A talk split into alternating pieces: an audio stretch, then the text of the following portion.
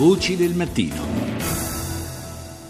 Oggi si festeggia un eh, bel compleanno, non è quello di una persona, bensì il compleanno di una vera e propria istituzione, un luogo che ha molto a che fare con i sogni.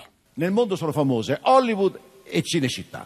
Eh, come si chiamano gli stabilimenti cinematografici in Francia, in Spagna, in Germania? Non lo sa nessuno. Cinecittà è una delle cose per cui si conosce l'Italia. Eh sì, Cinecittà è un simbolo, come diceva Christian De Sica, lo avete sentito nell'omonimo spettacolo teatrale, un nome conosciuto davvero ovunque.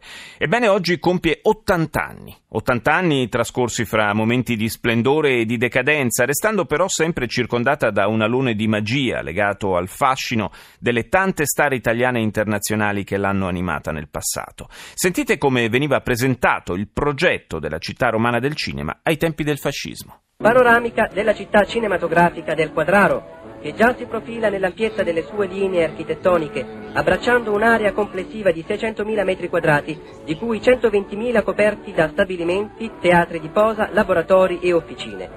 Oltre 1500 operai sono impiegati giornalmente alla mole di lavoro di questa vera e propria città, che per grandiosità di opere e perfezione di attrezzatura tecnica sarà all'avanguardia dei più importanti stabilimenti del genere esistenti.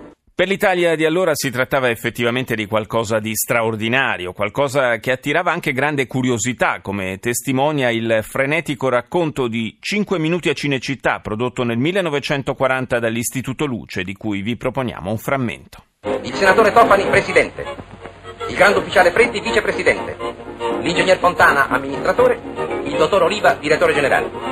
Oh, ecco un cittadino onorario, Amedeo Nazari. Su da bravo, presentatevi. Vi ringrazio cari amici, ma per una volta voglio avere il piacere di fare io l'annunziatore. Cari amici, vi presento... Alida Valli. Gli intervistatori sono molto simpatici. Quando non sono più di due al giorno. Ma oggi siamo già al terzo. Ah, è la fortuna che vi manda. Tina Galli, Cudina De Filippo, Antonio Gandusio, Pallavicini, Paolella, subito due parole per rimetterci dall'emozione. Ma che due parole? Quattro, mille lire di danni. Eh, che esagerazione, ma diteglielo voi. Ma sì, andiamo, che cosa sono mille lire per un produttore di un film dove c'è Tina Galli? Antonio Gandusio. E Tina De Filippo. Tutti e tre, insomma. Eh. Ma qui cosa succede? Ah, meno male, girano. Ecco là il regista. Ma sì, è Camerini, con in mano l'inseparabile copione. Vero Macario? Vuoi lavorare nella mia rivista? Magari. Cosa si fare? Niente. Niente? No. Proprio niente? No, no. Il posto c'è. Ah sì? Il regista. Ah.